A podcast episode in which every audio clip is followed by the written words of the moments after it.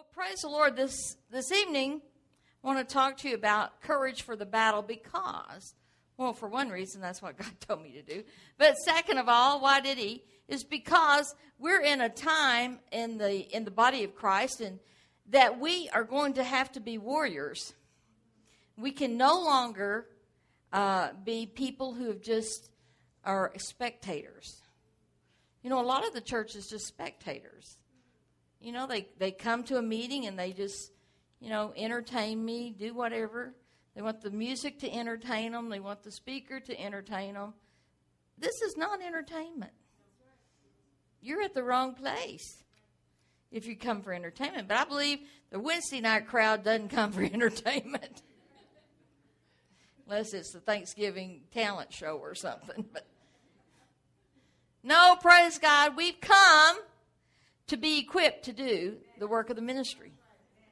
Because, you know, uh, someone was talking to me about, you know, wanting to be in Bible school. And praise God for Bible schools. But really, if you look in the scriptures, that uh, God really ordained the local church to be your Bible school.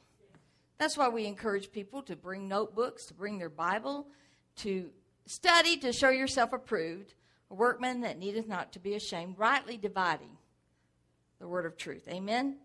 And so, if I come, whatever service I come, if I come in expecting to be taught of the Lord, amen, then I will receive. It doesn't matter who's preaching. I've been to some meetings that, you know, the preacher was preaching stuff that I knew wasn't according to the word. And in my early days, I would used to have my little, as we call in the South, a little hissy fit, and uh, get my little, like I knew better than everybody else, and walk out of there. I'll, I'd never hear that guy again. But thank God that God starts working on you. Amen. And He says, You learn to sit and listen. I found out I didn't know everything. And uh, thank God for that. Amen. But, uh, you know, it was like when first time I heard uh, R.W. Schambach, well, I had to get up at 7 o'clock in the morning. And in the South, especially in Texas in the Bible Belt, you can hear a preacher all day long on all kinds of channels. So I had my my radio on to one of the Christian channels, and my alarm went off at seven every morning, and you know what preacher was preaching every morning at 7 o'clock? R.W. Schambach. Now, if y'all don't know who he is, he is a preaching machine. And R.W. Schambach started every one of his serv- uh, you know services, like the radio thing. This is what he would start. You don't have any problems. All you need is faith in God. And I would slam that thing. Shush every day I would start out mad. I don't like a preacher screaming at me. And I mean, I every day. Now I didn't change. I could have gone to another channel, you know, another tune the radio to another station. Oh no, I kept it on that one. And every morning I would hit my radio.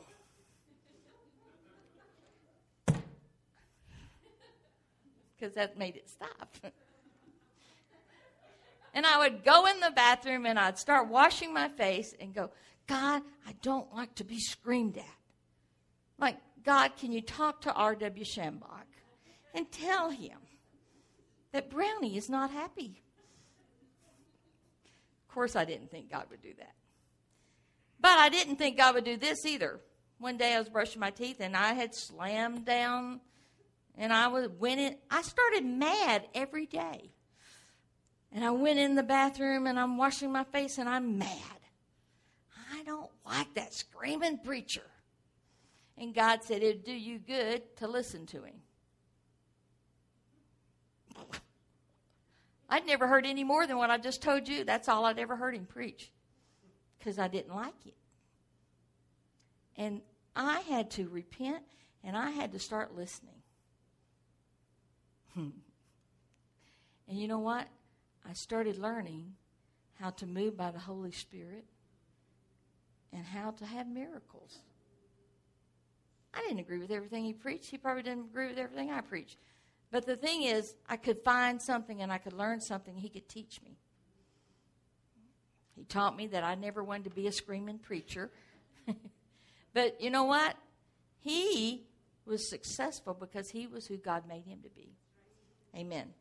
Praise the Lord. So we're in a time where uh, there's going to be some battles.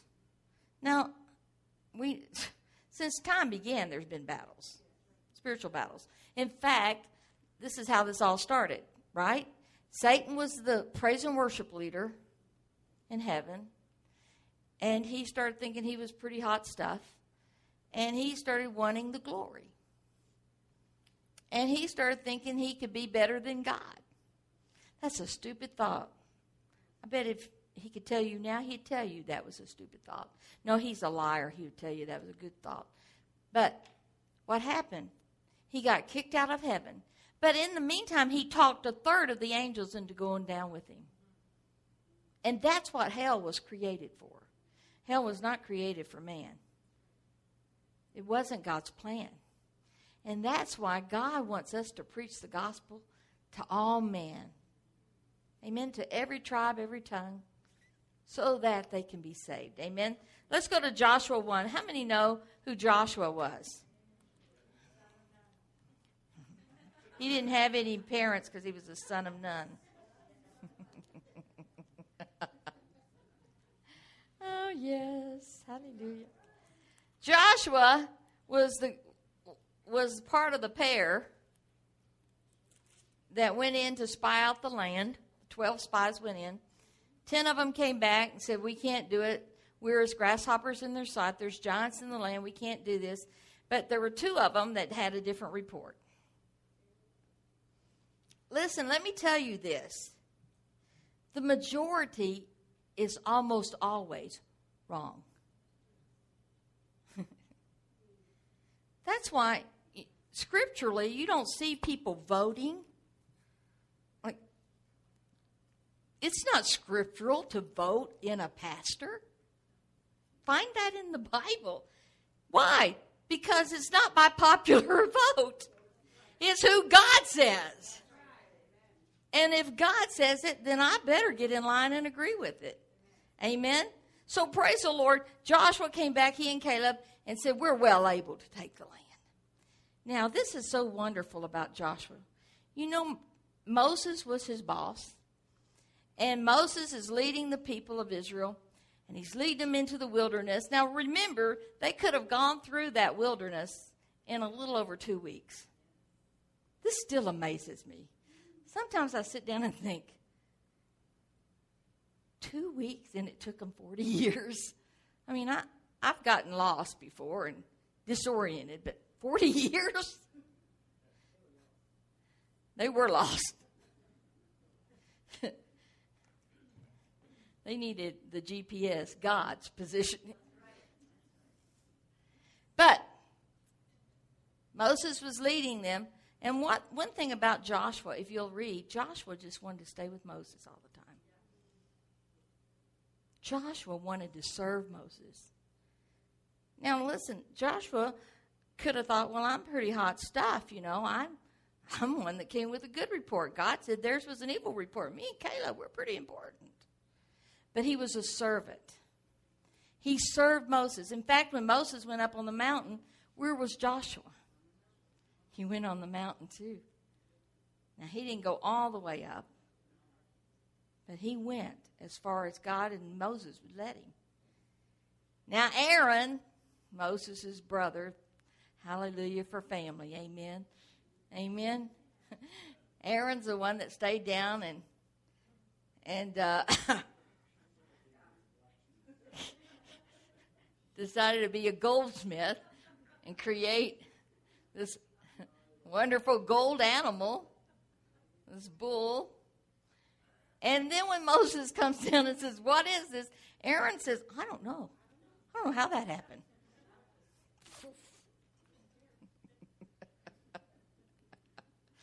it's like people today. You know, people, they speak against, you know, leadership, they speak against people in the church.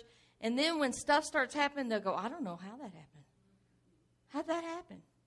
Because we weren't watching what we were saying. It's our big mouths that's getting us in trouble. So, anyway, Joshua stayed with Moses. And then we find in Joshua 1 the famous statement where God says to Joshua, Moses is dead.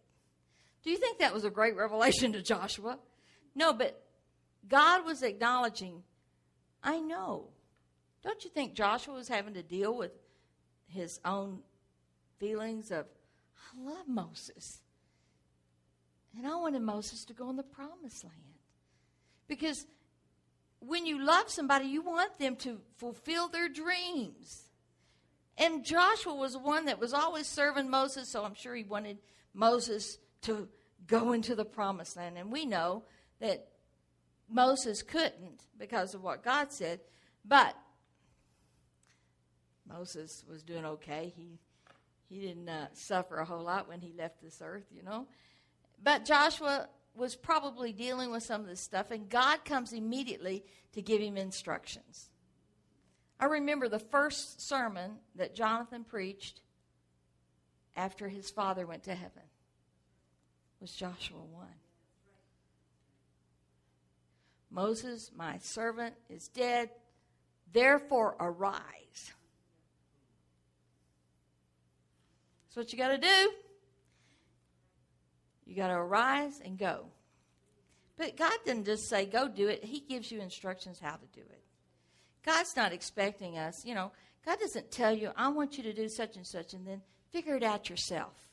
He's got instructions. So let's read Joshua 1.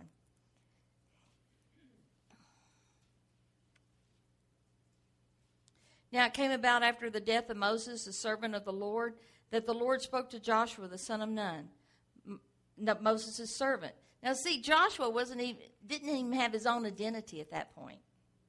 He was called Moses' servant. You know what? If I never have my own identity and I'm called Jesus' servant, I'm very happy with that. It's not important that people know our name. It's important that they know his name. It's not important that people know the name of the word church. It's important that they know his name. Amen? We're here to make his name famous. Amen? That's what we're here for. So I, I just like it that Joshua is referred to Moses servant even after Moses is dead. Listen, I served Brother Copeland and Brother Savelle for several years.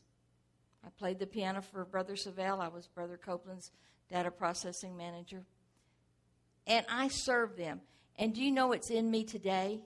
I'm not with them, but if I'm if I'm in a meeting, they got like 50 people to take care of them. You know what I'm doing? I'm making sure Brother Copeland has water. I'm making sure that no one bothers him.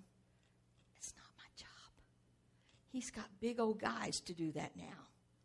But it's in my heart to serve him. And when he came to Texarkana in September when we were there, and you know, my I was supposed to be leading prayer, and I did that. But immediately, one of the ushers came up and said, Brother Copeland wants to see you and your family. Well, do you think I was going to say, well, just wait and let me finish? No, because I I serve. And when you serve someone, it doesn't matter if you're separated by 2,000 miles, it's in your heart to serve them. Amen? It's just in your heart. And we need to become servants. Because really, when we serve others, we're serving Jesus. Amen? It's not the man, it's who God is in the man or the woman. Amen? So Joshua was Moses' servant. Moses, my servant, is dead. Now, therefore, arise, cross this Jordan, you and all this people, to the land which I'm going to get, giving to them to the sons of Israel. Every place on which the sole of your foot treads, I've given to you, just as I spoke to Moses. There's that covenant relationship again. What's Moses's is yours, Joshua. From the wilderness and this Lebanon, even as far as the great river, the river Euphrates, all the land of the Hittites, and as far as the great sea, toward the setting of the sun, will be your territory. Verse 5 No man, no man, I don't know about you, but I got that circled big in my Bible. No man will be able to stand before you all the days of your life.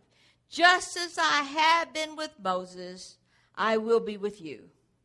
I will not fail you or forsake you. Be strong and courageous. See, you can be strong and courageous if you believe God's with you.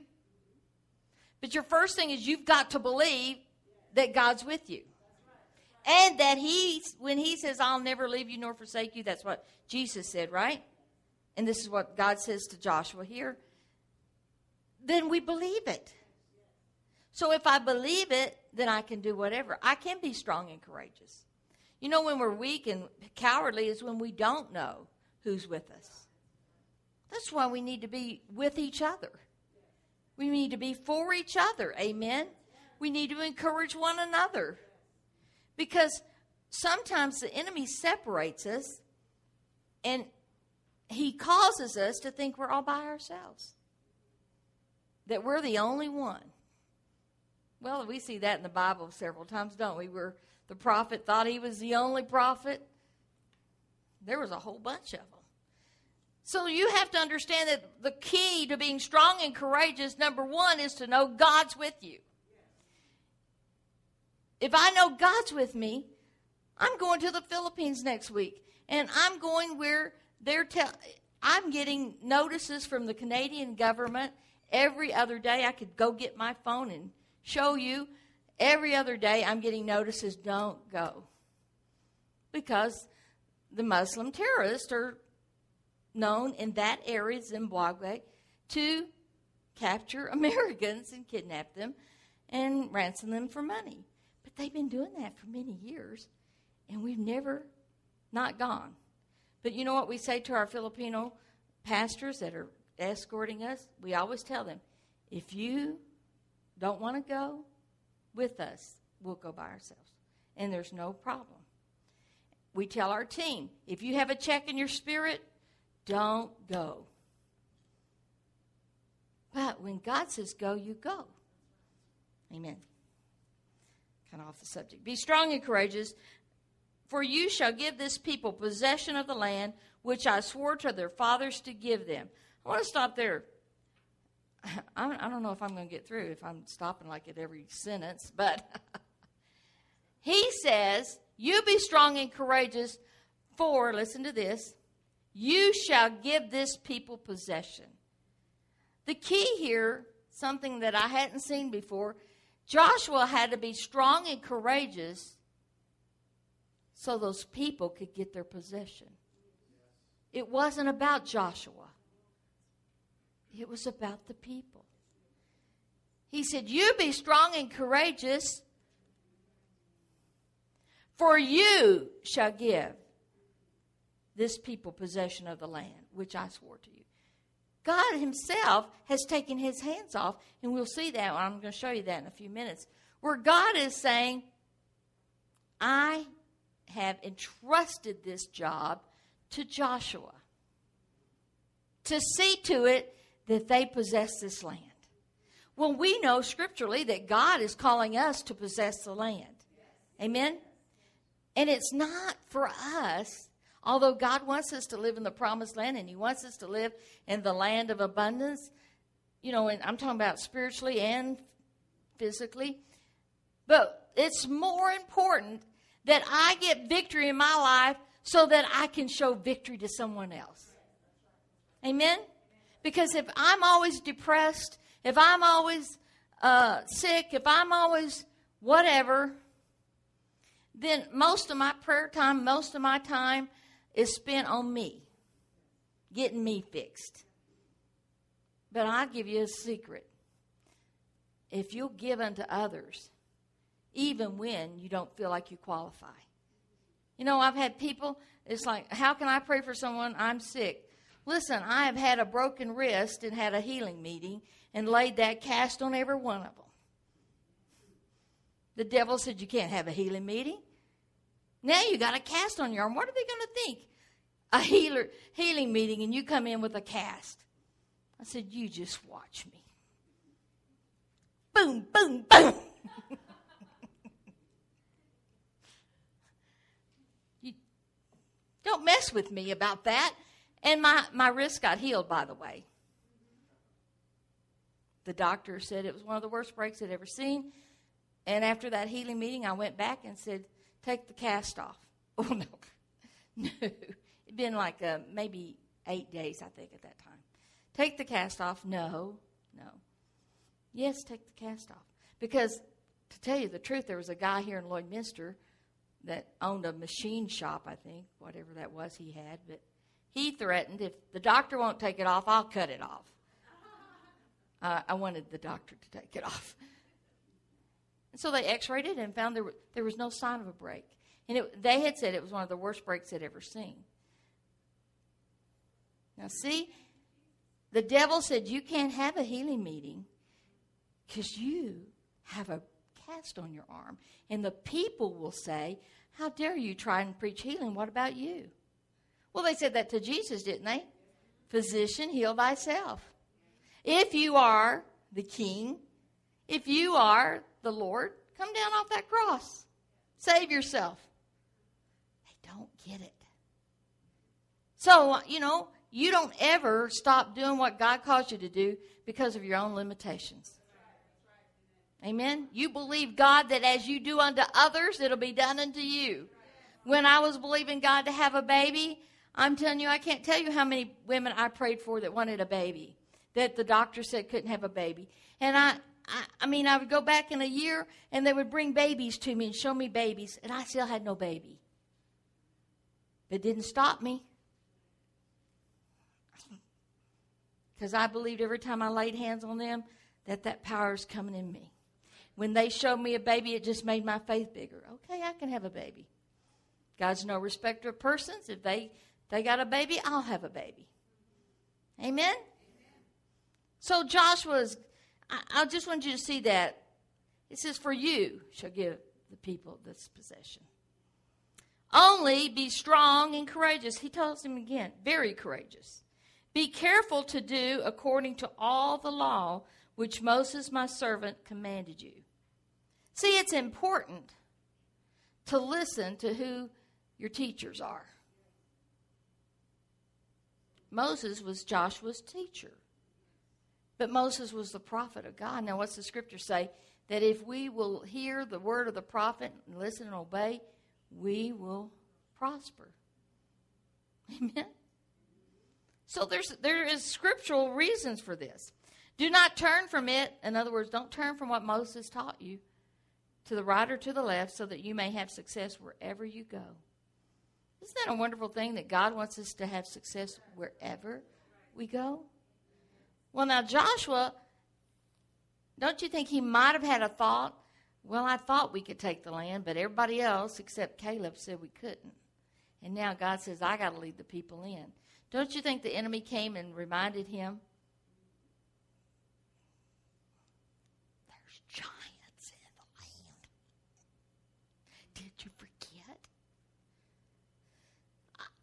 I suspect he had the same thoughts that you and I have sometimes that are sent by the enemy, by the way, not our thoughts. Do you understand that thoughts, every thought that comes in your head doesn't mean it's your thought? That's a great revelation. I think I should have got some bigger amens on that one. Maybe you already knew that revelation, but I knew it too, and I'll still amen it. Every thought that comes in my head is not my thought.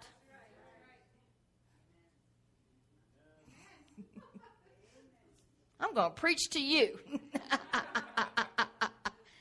Verse 8 This book of the law shall not depart. Now remember, what book was he talking about? He didn't have this whole Bible. What book did he talk about? The book of the law.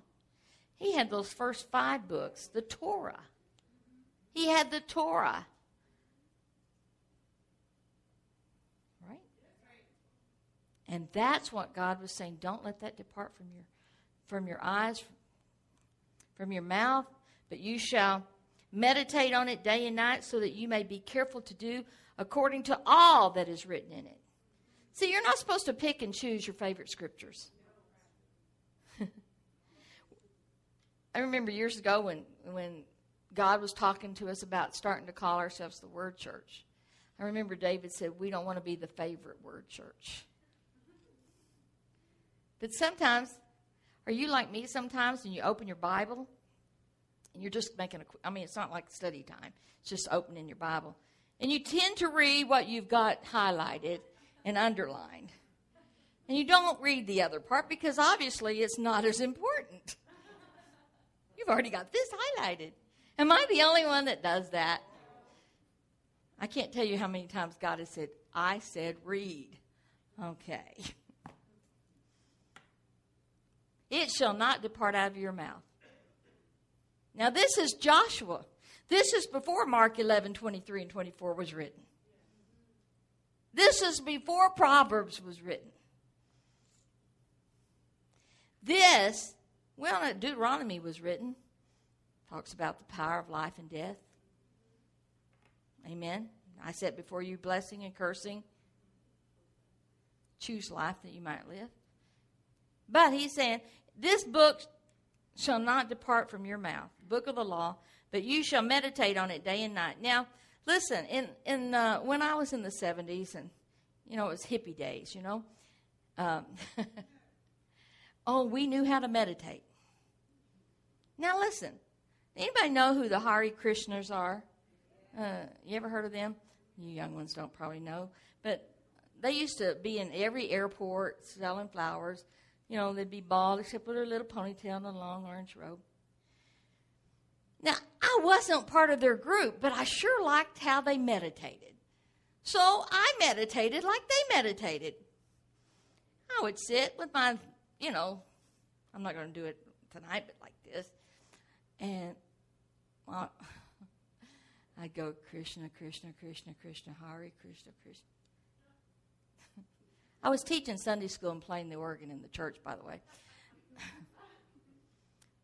then it was like this Krishna, Krishna, Krishna. Because I thought, something to it. I might just float now.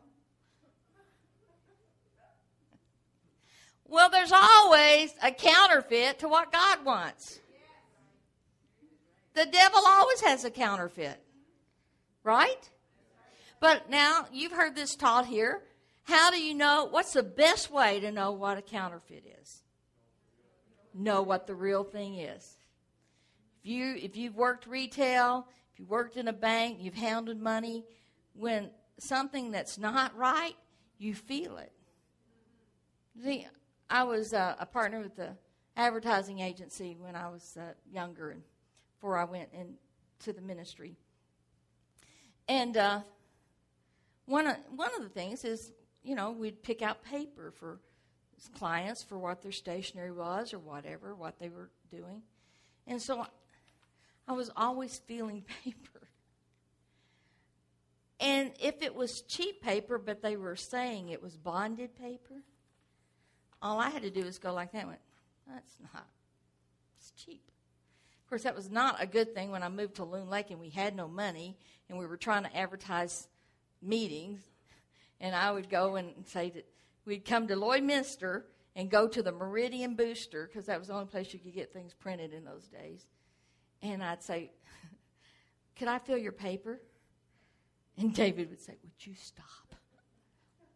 Well, it's important. Well, he said, Nobody else. You're the only person in Lloydminster that's going to fill the paper and go, Oh, that's a cheap brochure. He said, It is cheap because we don't have any money.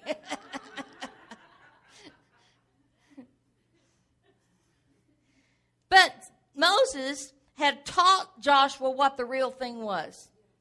And so the real thing had to be what Joshua had to meditate on. That word meditate means to uh, think about it, bring it back up, think about it, bring it back up. And the best way you can uh, describe it is, is a cow chewing her cud. She swallows it, brings it back up. She swallows it and brings it back up.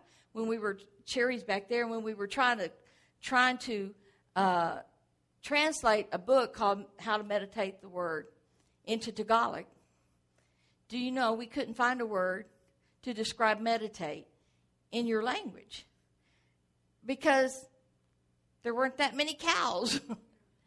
and so we had to find another way to tell them it's not just thinking about it. That's what people think. if I just think about the word. It's not. You know what? It's not important that you read five chapters a day. You might have one scripture, and God says you take that scripture and you meditate on it. And you meditate it today and you do it tomorrow. Do it till you get it. But once you got it, you got it. Okay, here we go. So that you may be careful to do according to all that is written in it. For then, after you've meditated, after you've gotten it in your mouth, then you will make your way prosperous, and then you will have success. And then listen, this is the third time he tells him just in this one conversation. Have I not commanded you? Do you, do you think Joshua is standing there listening to God and saying, I must be dumb? Because now he's telling me again. Be strong and courageous. Do not tremble or be dismayed, for the Lord your God is with you wherever you go. Well, now, Joshua didn't know what was ahead of him, but God did. So sometimes you hear a message preached and you think, well, that was a good word. Praise the Lord. I'm glad so and so was here to hear it. They needed it. But you got to understand when God speaks, like in a local church, this is for us. That's why if you miss a service, you should listen on the internet and, or get a CD. Get what God is saying because He's speaking particularly to those who are connected to this body. Amen? To, to those who God wants to talk to. Now, when Jimmy and Ann Brian are coming, praise God, they're coming. Hallelujah. They're coming the uh, December the 4th and the 5th, I think it is. Is it the 3rd and 4th? Okay, 3rd and 4th and that's a Saturday night at 7 and a Sunday morning at 10, and then they'll go to Loon Lake. You don't want to miss it. But now, listen, I've preached in Jimmy's church, and I don't preach, I don't just take a favorite, you know, well, this worked pretty good in Lloyd. I think I'll take it. Some preachers do that. If God tells you to do it, do it. But I pray, God, give me a word for this church. Well, that's what Brother Jimmy will do for our church. He operates in the prophetic, he's a great teacher of the word. You'll just love him and don't miss those meetings, okay? Praise the Lord. So he's saying this again do not tremble or be dismayed. He's, he's telling Joshua, without saying it, Joshua, there's some tough times coming. That's why God, I mean, back in 1980, God spoke in our one room little church. Levi, I would say you remember it, but you were like one or two. 1980, you were two. You weren't alive. You were born in 81. 31st of 1981. It was before you were born. We, it was, I think it was 80. So you won't remember this, will you? but you've heard it. In that little church, there were three uh, First Nation, and in those days, we, they didn't even call themselves First Nation. Uh, First Nation chiefs, or former chiefs, in the service that night. It was packed out. That little building, they used to break the windows in the wintertime so they could hear the word preached because we were packed out. And we'd go, Don't break the windows. Thank you, Jesus because we were just teaching them how to give. And so the offerings, I mean, I remember first offering we ever got was one dollar. It was from the missionary down the road who came and gave a dollar.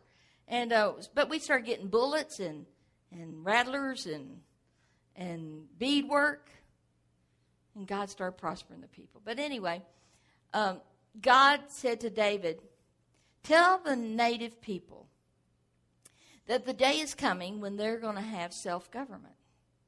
And they need to learn how to walk by faith and to believe God and not the government. Well, I remember the chiefs going, that'll never happen. That'll never We, we have treaties. We will always be taken care of by the government. Well, today, there's many reserves we can't go on because they have self-government and they don't want any non-natives coming. They don't want Christianity on their uh, reserve. But thank God we've seen some of those turn. Where we've been kicked off, and now we've been the last year been called back. We went to one reserve. Uh, I wasn't. I don't know. Kim might have been with David on that one reserve. I think it was Candle Lake or I can't remember where it was, but it was in Manitoba. And they had said, no, we don't want Christianity. We don't want to have a meeting. And fire came down from heaven. And where was, could, yeah, something like Split Lake Fire came down. And they all saw it. Hallelujah. God will not be stopped. I got to get back to Joshua. So God knew what was going to come for Joshua. So let's go to Joshua 10, and I'm going to show you. You'll see Joshua fought battles all through. Joshua 6 talks about he was fighting with the, uh, the king of Jericho. Um, but Joshua 10, I want to read you this and just get some points really quick here. Joshua 10. These five kings attack Gibeon. That was a, that was a, a city. Gibeon. And five kings were going to hold on to it, and God wanted Joshua to take the land. Remember what he said? Every place that your foot treads, I'm going to give it to you. He didn't say, I'm going to give it to you and there won't be any problem. If you're going to win this battle, if you're going to win in life, if you're going to win the fight of faith, it is a fight. And you can't be wimpy and you can't be uh, scared and fearful. That's why God keeps telling us be strong and courageous. Okay, uh, let me see where we're going because we don't have time to read the whole thing. Uh, let me go. Let's see. Verse 5. So the king, the five kings of the Amorites, the king of Jerusalem, the king of Hebron, the king of Jarmuth, the king of Lachish, and the king of Eglon gathered together and went up, they with all their armies. This is five kings and their armies and camped by Gibeon and fought against it. Then the men of Gibeon sent word to Joshua to the camp of Gilgal, saying, Do not abandon your servants. Come up to us quickly and save us and help us. Now remember, remember the word of the Lord. I've sent you, Joshua, so that the people can have possession of the land. See, it's important to remember what God says. Sometimes we forget little points. It's important to remember what he says. This is it. Joshua, come help us. For all the kings of the Amorites that live in the hill country have assembled against us. So Joshua went up to Gilgal. He and all the people of war with him and all the valiant warriors. The Lord said to Joshua, Do not fear them, for I've given them into your hands. Not one of them shall stand before you. That's what the word of the Lord's saying to us about the Philippines. Don't fear.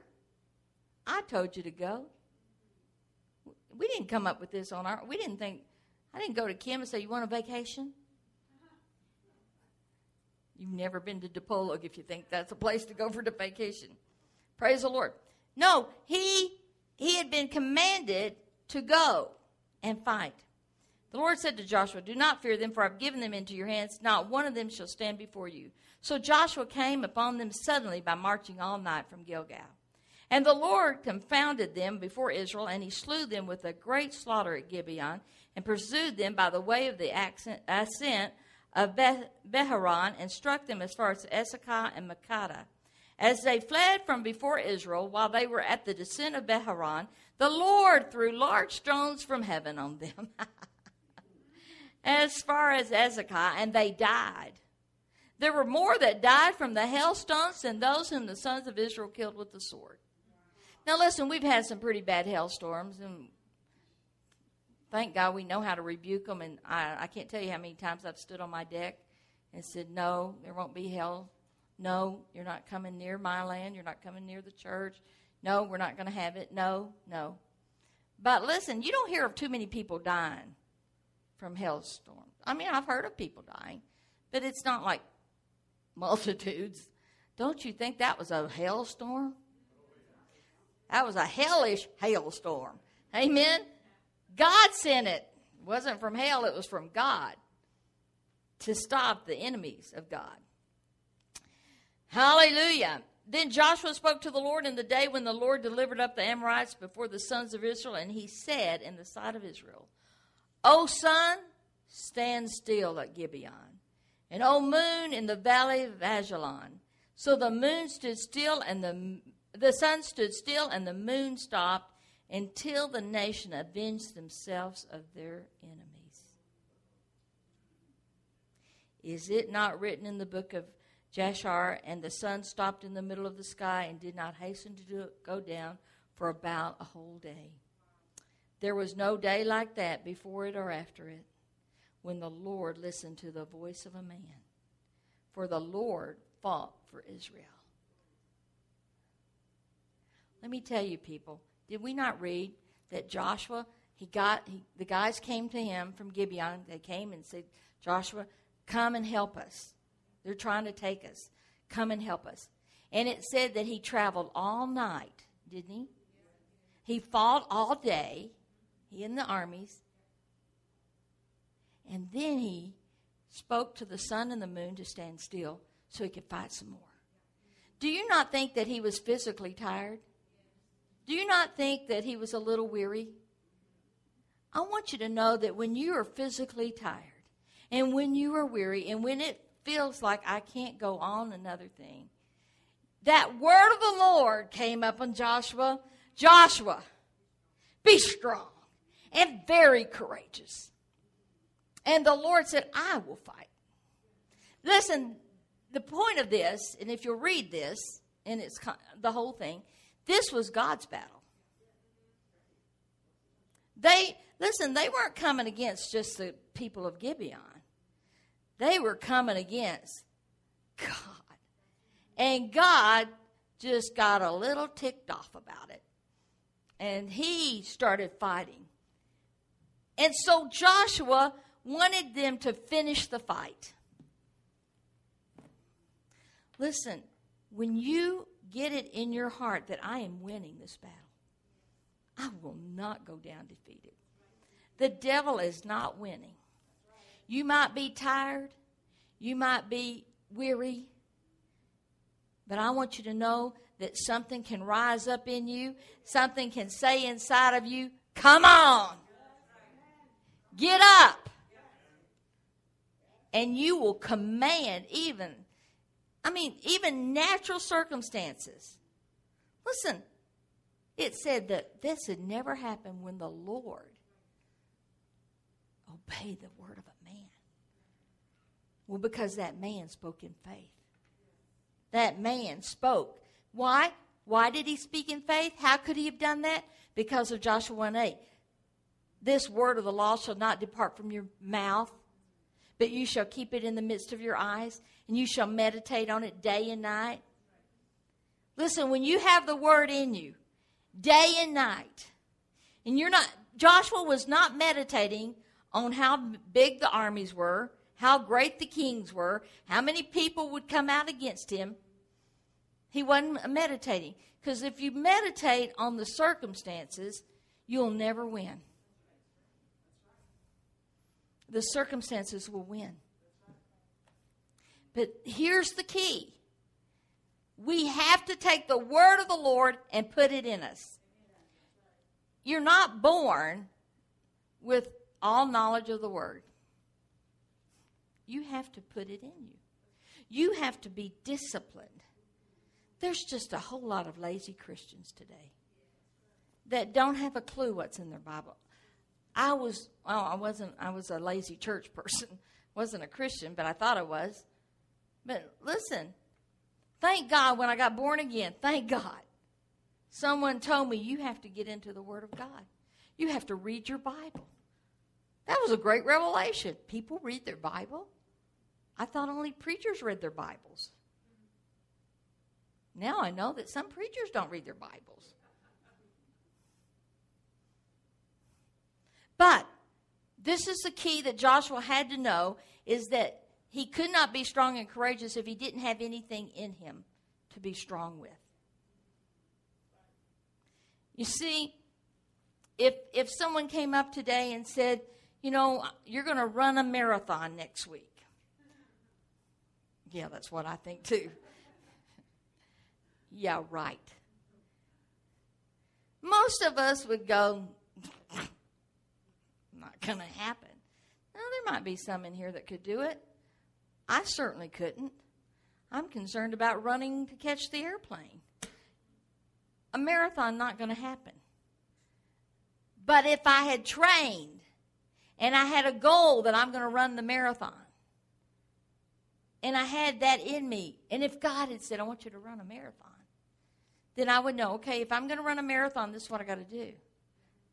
You have to be disciplined. This is so much more important than a marathon. This is a marathon of life. And it's not good enough to just win one year. It's not good enough to win two years. God's looking for the long haul. You know what? I've had some great victories in my life. I've been I've I've been very blessed. I've had great victories in my life. I've had great battles in my life. The enemies tried to kill me numerous times. I had been shot at with a machine gun uh, straight at us in the Philippines from the Muslim terrorists. Didn't touch us. Been to a Muslim, up in a Muslim area where the Muslims were surrounding us. Didn't touch us. Had a back broken, was paralyzed from the waist down, healed in 16 days. Had a lot of my insides taken out, and the doctor's telling my husband she she's gonna die. But God, but God, and all those things, I already had the word in me. I didn't have to try and, like, well, boy, I better get some word. The word was in me. But listen, I can get lazy today and I can just, you know, try to coast on those victories, coast on the past, and start saying the wrong things with my mouth and not saying what God says, just getting loose with my tongue, and I will be defeated or at least go backwards. We can't afford it. Faith in God's word is being courageous. You know, it takes faith to be courageous. Fearful people are not courageous. That's just, that's a you can't be fearful and courageous. Right? Can't do it. It knows, faith knows that in the face of a problem, God has an answer. Listen, when you have the word in you and you know that your God is for you, whatever comes against you, you can say, God's got an answer. God's got, I'm not know the answer right now, but God's got an answer. And I know that if I go to God, He'll tell me what to do. I'm telling you, it is so much in me now. Uh, and this has been probably six months of just all daily and hearing the word of the Lord daily saying inquire of the Lord. For the most ridiculous things sometimes, which I think are ridiculous. Why do you care, God? Like some things like, what's it? I understand you want me, but what's it? Maybe he's just trying to teach me to inquire of the Lord. Is it he's not telling me why. But I'm telling you, it is in me, and I hear myself. I was talking to my my daughter, and I hear myself. You know, we must inquire of the Lord. Talking, Kim and I talking about the Philippines, we must inquire of the Lord. Jonathan and I talk about this transition. We must inquire of the Lord. He knows. He knows. He knew that Joshua was going to fight some battles that Joshua had no idea what it was going to be like. The day that I broke my back, all day long. I'd been hearing, I had a, this is in, in the 1900s when we had cassettes, you know, and I was listening to uh, a little praise cassette and the song, I Am the God That Healeth Thee. And I would listen to it and I'd rewind, listen to it, rewind. All day, all the way to Saskatoon and all the way back. And then the wreck happened uh, near uh, Marshall or made, I don't remember now. Anyway, all that day, that's the only song I listened to all day. So when the when the car started, you know, went and tumbled and tumbled and tumbled, and I landed in a ravine. And I came to, do you know what I said? You are the God that heals me. Couldn't move, but I knew He's the God that heals me. When they came and rescued me, I knew, I said it out loud God is the God that heals me. But see, God prepared me. I never had a thought that day. Now, my husband had told me not to go that day, and I didn't obey my husband because I thought he was just he just wanted me to hang with him that day. He was like that sometimes. Just stay with me, okay. But I said I have a dental appointment. I can't stay. I've got to go. If he would have said, "Lord, the Lord is telling me you need to stay home," I would have listened. We got to learn to be sensitive, so someone doesn't have to tag it and say, "The Lord said." You ought to know I wasn't listening because I had an appointment. that was not fun. Praise the Lord, but God healed me. Amen. Joshua 10, when we read this, we want to know how did Joshua get the victory? Let, well, let's, let me just read on. Let's, no, it's 8.30. Um, let's see here.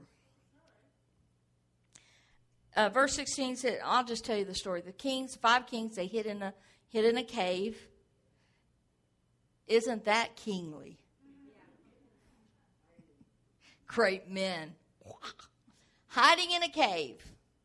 Sounds like somebody else lately, doesn't it? That was hiding in a sewer drain. Hiding in a cave. And Joshua went ahead and won the battle. And then Joshua, before, before he kept fighting, he had his men roll a stone and seal up that cave. They weren't going to escape. And then he had his men come and he said, Put your foot on their neck, bring them out, put your foot on their neck, and Joshua slew them all. They died that day. And then Joshua, just to make the point, he hung their bodies up in a tree. but he was saying, This is what happens when you come against God. You will not win. Listen, today our society thinks nothing about coming against God. There, now, this is the old covenant. Understand. Jesus came, grace came. But listen, God still takes it very seriously when people come against him or his people. You can't play with this. The scripture that says, Touch not my anointed and do my prophet no harm. God was serious and you and I are his anointed. That's just not talking about preachers. We're the anointed of God. So when I touch you, I'm touching God's anointed. You understand? When I and when I speak against another believer, I'm touching God's anointed. And God doesn't like that. be careful that you don't speak against others. Watch your mouth. Your mouth is to fight the enemy, not each other. Amen? We're to bless, not curse. Save your, your warring tongue for the devil, not for people. Amen? Okay. How did Joshua get the victory? Number one, he was on God's side. It was God's battle. God said, This is my battle. It's God's battle. When you're on God's side, you're going to have victory. You be smart to stay on God's side. Right? Number two, he meditated on the word day and night, didn't let it depart. Number three, he believed what he was meditating on. Now, here's a point you will believe whatever you meditate on, good or bad. If you are meditating on, I don't know how we're going to make it, I don't know how I'm going to pay my bills, I don't know what I'm going to do about such and such, if you meditate on that, instead of going to the Word of God and say, God, I am trusting you, maybe you, you can't find it in the Bible. Like, like when God told us to move to Lloydminster, it wasn't in the Bible. Move to Lloydminster. I wanted it to be in the Bible or for him to at least write on the wall. But but you know what he did?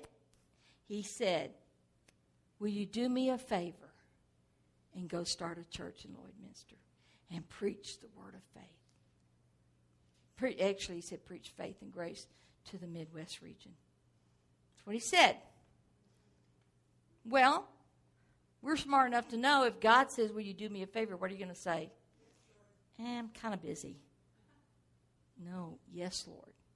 It's exactly what you say. He did tag that with, It's going to cost you greatly, but I'll pay you back. I have to tell you, it has cost greatly. Price that I never thought I'd have to pay. But God will pay us back. He keeps the books. My reward is with Him. And if I have to wait till I get on the other side, I still get it. It's not my problem. He keeps the books. And so you got to meditate on what the Word says. Don't meditate on your problems. Don't meditate on circumstances. Don't meditate on what other people say. That's what our society, I mean, people are always yip yapping.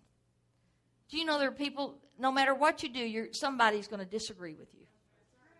Even if you're the best person in the room tonight, somebody doesn't like you. I hate to tell you that. I love all of you. I love you all. I do. That's the honest to God truth. I do. But there's going to be people that don't like. There's going to be people that want us to fail. Isn't that true? If you meditate on that, how do I know? Because I've done it. I know it because God teaches us that, but I also know it because I've done it. I've started meditating, and I, I wouldn't even call it meditating, but I was thinking on, well, this is what this person said. This is what this person said. This is what this person said. And some of you have witnessed me just getting up and saying, I can't do it anymore. And going to my office and literally, maybe some of you, it was a Wednesday night, but you don't know what I'd had that week. I'd had leadership come in and tell me how, well, it doesn't matter. Tell me stuff that wasn't good for me. And I'm sitting there and I think, how can I get up? I can't I can't do this anymore. Why do I have to? So I got up and I was said I can't do this anymore. Bless Jonathan's heart. He had to step in and figure out what to do.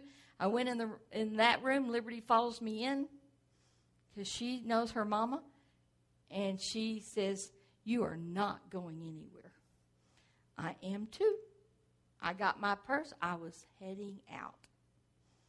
She said, "I'm going with you then. Where you go, I go. But you are not leaving." Yes, I am. They don't want me. I'm all, I'm out of here. And I see, the devil had lied. But I, there was all these arrows coming. If I had meditated on what God said, I'd been great, wouldn't I? God said, This is what you're going to do. This is what I want you to do. I would have been fine. But I was meditating, thinking what people were saying. And the enemy will always have people tell you. He sends people that you think love you to tell you how you're just not good enough. Christians that have been with you for years to tell you. But I want you to know you have to go back to the word of the Lord. And what does He say? I'm being real transparent here, but listen, this will help you. Because we've all had those days. And the more you get into leadership, the higher up, the greater the battles. Because the enemy wants to take you all and just pump you and hit you. But you've got to go and say, What does God say? And then, fourthly, Joshua, how did he get victory? He believed that what he said would come to pass because God said it would. He believed it. You believe what you say more than you believe what others say if you're saying, let me just put that, let me say, Sometimes when you hear others say, you start agreeing with them. Like I did that night. They don't want me. I'm not good enough. I'm leaving. See, I agreed with the, the enemy's words, right? I didn't agree with what God said.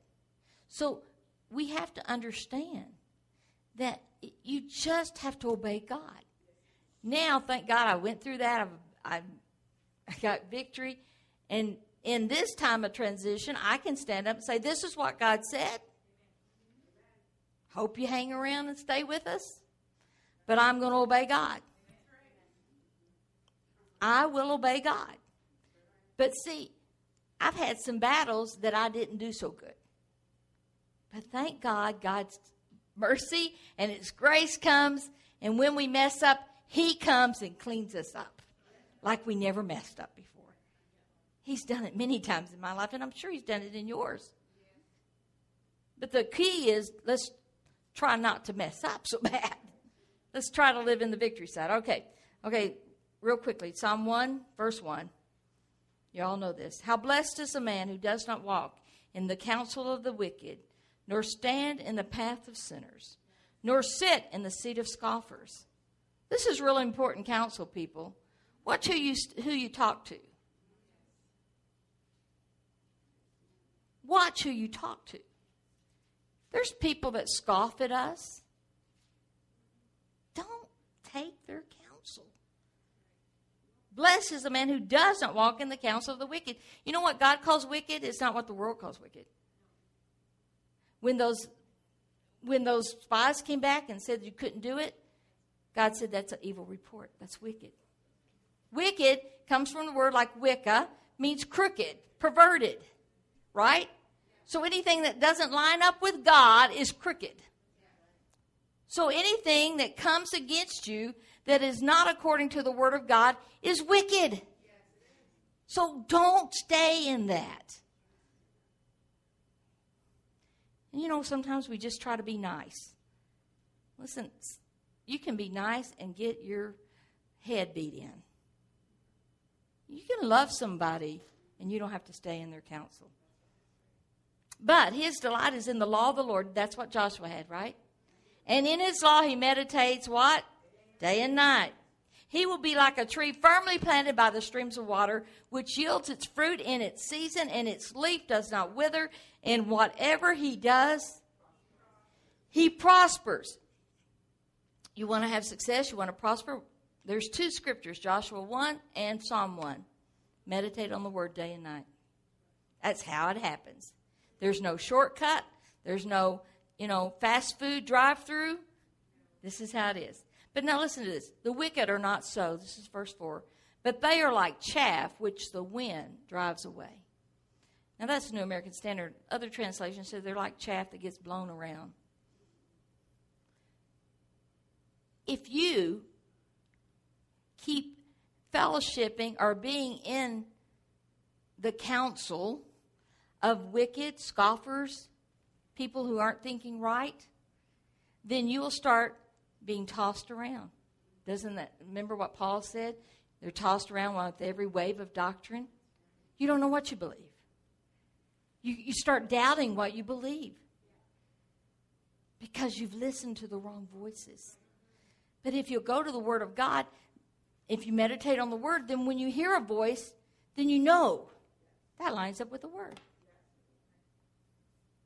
You know, if you'll if you'll have the attitude when someone starts to come and talk to you against somebody, another believer, or just about anybody, you know, if you'll say no, I'm not going to listen. I don't want to talk about that. I will not. Listen, I've had people come in and want to talk against another pastor in the city, and sometimes I might agree with something that they might say. Sometimes, very seldom, but I don't let them come in there and do that. I say, no, we're not talking against your pastor. If you have something against your pastor, you got to go to your pastor. I'm not the one you go to. But you don't understand. He won't listen to me. Well, neither will I. Because I don't want to become in that counsel. Then I become the counsel of the wicked. Right? Praise the Lord. So if we'll meditate, we won't get tossed around. Amen. We'll have sure steps. Isaiah 119 says, If you consent and obey, you will eat the best of the land. That's New American Standard. You probably know it by King James. If you're willing and obedient, you'll eat the good of the land. You got to be willing and obedient. You can't be you can't choose. I'm going to be obedient. Listen, how many were you when you were kids, you know, your mom and daddy told you to do something and you went, "Okay." You did it. You didn't do it willingly. You did it cuz you you were obeying. That's all it was. It was just obedience. There was not one willing bone in your body. Your mama says, Sit down. You'd sit down, but you'd say, I'm standing up on the inside. That's how we do God sometimes. If you want to live happy, get your will in line with His will. Jesus said, Not my This is Jesus. Not my will, but yours. That's what Jesus said. If Jesus had to say that, don't you think you and I need to say that? God, listen, when God said to me that I was going to go up to Canada, leave Texas, and go up, and it was 40 below zero the first week I was here, do you think that I was just like, whoopee? I had to get my will in line. When God said, You're going to leave your mama, you're going to leave your family, you're going to leave your friends, you're going to leave your church, you're going to leave everything and obey me. The only good thing I got David in the package. That was good. But the other wasn't what I was. In fact, I had said to David, I'll never go to Canada. It's just too cold. Now, when they're trying to get me to move to Texas, I'll say, I tell them, I'll never move to Texas. It's too hot because I got willing and I got obedient and I got happy.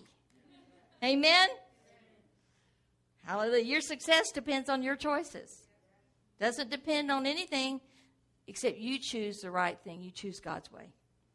You must consent to do it His way. Consent and then do it. That's being willing and obedient. Last scripture, Matthew 6:33. Seek ye first the kingdom of God and his righteousness, and all these things will be added unto you. That's what Joshua was doing, wasn't he? He was seeking first God's kingdom. He was fighting the Lord's battle. The Lord was fighting with him. And listen, more people were killed by the Lord's hailstorm than by all the swords of, of Joshua and his mighty men. Right? So our, our job is to link in with Him. Just link in with Him. And what He says, we do. And when He says don't do, we don't do. We just become he's, it's not robots because robots don't have a will. This is a wonderful thing about us with the Lord. I give my will to you. I give myself to you. When you get married, you give yourself to that person. Well, that's so sweet at the altar in your beautiful gown, in your beautiful tuxedo. I shouldn't say this in front of these two. Here, we'll put this up. oh, yes, I do. I do. And then there comes the day when I don't. But I've already done. I did, I do. But I don't. But I do.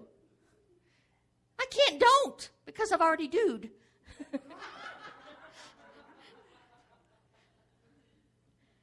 Because I give. That just that just had a whole nother meaning when I got married. What it meant to give myself to my husband, to give myself to a nation, to give myself to a church. A whole new meaning.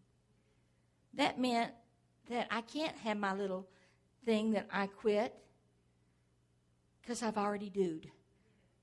I've already said I do. You're already in my heart. So I could drive as far as I could get, and you'd still be in my heart.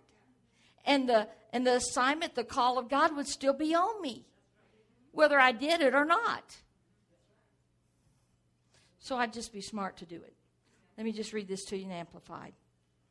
Can you put that in the Amplified, Barry, just real quick? Matthew six thirty three. We'll close with this. Thank you, Jesus. But seek, aim at, and strive after first of all his kingdom, his righteousness. I love the way this is his way of doing and being right. Do you know God's always right? And then all these things taken together will be given to you besides. So, my first thing is to seek, aim at, and strive after His kingdom. That means I empty me of me. And I stand at this altar and I say, I give you everything. I give you my dreams. I give you my thoughts. I give you my self. I give you my time. I give you my money. I give you my relationships. I give them to you. I pour myself. That's what Jesus did. He poured himself out for us. He left glory to come give himself. And sometimes we get a little, you know, tired of just showing up at church. Shame on us. But here's the wonderful thing we get to start fresh. It's never too late. No matter where you are tonight, it's not too late. And let me tell you, to be watchful of this, that sometimes we have had great victories and we've lived right, really right before the Lord, and we get we get sloppy in our walk with the Lord, and we get sloppy with our tongue, and we get sloppy with our thoughts. We can't afford it because there's great battles, but there's great victories. And always remember that God's fighting with us. Listen, if if Samson could take a jawbone of a donkey and slay all those people, how much more can we take with the Word of God, the power of the Holy Spirit, and not slay people, but get people to die to self and live unto righteousness? Amen? We're not out trying to kill people, we're out trying to get people born again. Amen? They, that is killing the self, but being born into righteousness. Amen? Hallelujah. Let's stand up. Father, thank you that you gave Jesus to us to show us how we could do this. Thank you for Joshua, his obedience, Lord. Thank you for fighting battles for us that we sometimes don't even know we have. Lord, thank you that you are always on our side. Lord, thank you for giving us a Bible in our own language so we can read it and meditate on it and have it become real to us. Thank you for that. In Jesus' name. Amen.